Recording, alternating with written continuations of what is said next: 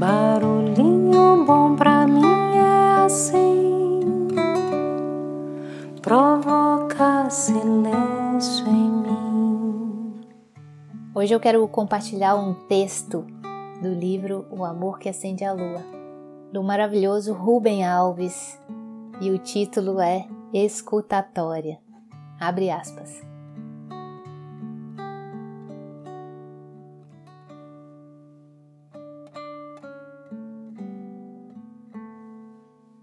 Sempre vejo anunciados cursos de oratória. Nunca vi anunciado curso de escutatória. Todo mundo quer aprender a falar, mas ninguém quer aprender a ouvir. Pensei em oferecer um curso de escutatória, mas acho que ninguém vai se matricular. Escutar é complicado e sutil. Diz Alberto Caeiro que não é bastante não ser cego para ver as árvores e as flores. É preciso também não ter filosofia nenhuma. Filosofia é um monte de ideias dentro da cabeça sobre como são as coisas. Aí a gente que não é cego abre os olhos. Diante de nós, fora da cabeça, nos campos e matas, estão as árvores e as flores. Ver é colocar dentro da cabeça aquilo que existe fora. O cego não vê porque as janelas dele estão fechadas. O que está fora não consegue entrar. A gente não é cego. As árvores e as flores entram, mas coitadinhas delas, entra e cai num mar de ideias, são misturadas nas palavras da filosofia que mora em nós. Perdem a sua simplicidade de existir. Ficam outras coisas. Então o que vemos não são as árvores e as flores. Para se ver, é preciso que a cabeça esteja vazia. Faz muito tempo, nunca me esqueci. Eu ia de ônibus, atrás, duas mulheres conversavam. Uma delas contava para amigos seus sofrimentos. Contou-me uma amiga nordestina que o jogo que as mulheres do Nordeste gostam de fazer quando conversam umas com as outras é comparar sofrimentos. Quanto maior o sofrimento, mais bonitas são a mulher e a sua vida. Conversar é a arte de produzir-se literariamente como mulher de sofrimentos. Acho que foi lá que a ópera foi inventada. A alma é uma literatura. É nisso que se baseia a psicanálise. Voltando ao ônibus, falavam de sofrimentos. Uma delas contava do marido hospitalizado, dos médicos, dos exames complicados, das injeções na veia. A enfermeira nunca acertava. Era um relato comovente de dor. Até que o relato chegou ao fim, esperando evidentemente o aplauso, a admiração, uma palavra de acolhimento na alma da outra, que supostamente ouvia. Mas o que a sofredora ouviu foi o seguinte: Mas isso não é nada. Aí a segunda iniciou então uma história de sofrimentos incomparavelmente mais terríveis e dignos de uma ópera que os sofrimentos da primeira.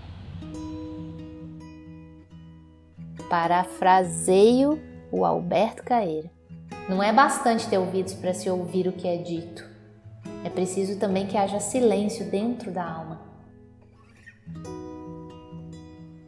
Daí a dificuldade. A gente não aguenta ouvir o que o outro diz sem logo dar um palpite melhor, sem misturar o que ele diz com aquilo que a gente tem a dizer. Como se aquilo que ele diz não fosse digno de descansada consideração e precisasse ser complementado por aquilo que a gente tem a dizer, que é muito melhor. No fundo, somos todos iguais às duas mulheres do ônibus. Certo estava Littenberg citado por Murilo Mendes. Há quem não ouça até que lhe cortem as orelhas. Nossa incapacidade de ouvir é a manifestação mais constante e sutil da nossa arrogância e vaidade. No fundo, somos os mais bonitos. Tenho um velho amigo, Jovelino, que se mudou para os Estados Unidos estimulado pela Revolução de 64 pastor protestante não evangélico, foi trabalhar num programa educacional da Igreja Presbiteriana dos Estados Unidos voltado para as minorias. Contou-me de sua experiência com os índios. As reuniões são estranhas. Reunidos os participantes, ninguém fala. Há um longo silêncio. Os pianistas, antes de iniciar o concerto diante do piano, ficam sentados em silêncio como se estivessem orando, não rezando. Reza é falatório para não ouvir. Orando, abrindo vazios de silêncio, expulsando todas as ideias estranhas. Também, para se tocar piano é preciso não ter filosofia nenhuma. Todos em silêncio, à espera do pensamento essencial. Aí, de repente, alguém fala, curto. Todos ouvem. Terminada a fala, novo silêncio. Falar logo em seguida seria um grande desrespeito, pois o outro falou os seus pensamentos, pensamentos que julgava essenciais. Sendo o dele, os pensamentos não são meus, são-me estranhos. Comida que é preciso digerir. Digerir leva tempo. É preciso tempo para entender o que o outro falou. Se falo logo a seguir, são duas as possibilidades. Primeira, fiquei em silêncio só por delicadeza, na verdade não ouvi o que você falou. Enquanto você falava, eu pensava nas coisas que eu iria falar quando você terminasse sua tola fala. Falo como se você não tivesse falado, enfim. Segunda, ouvi o que você falou.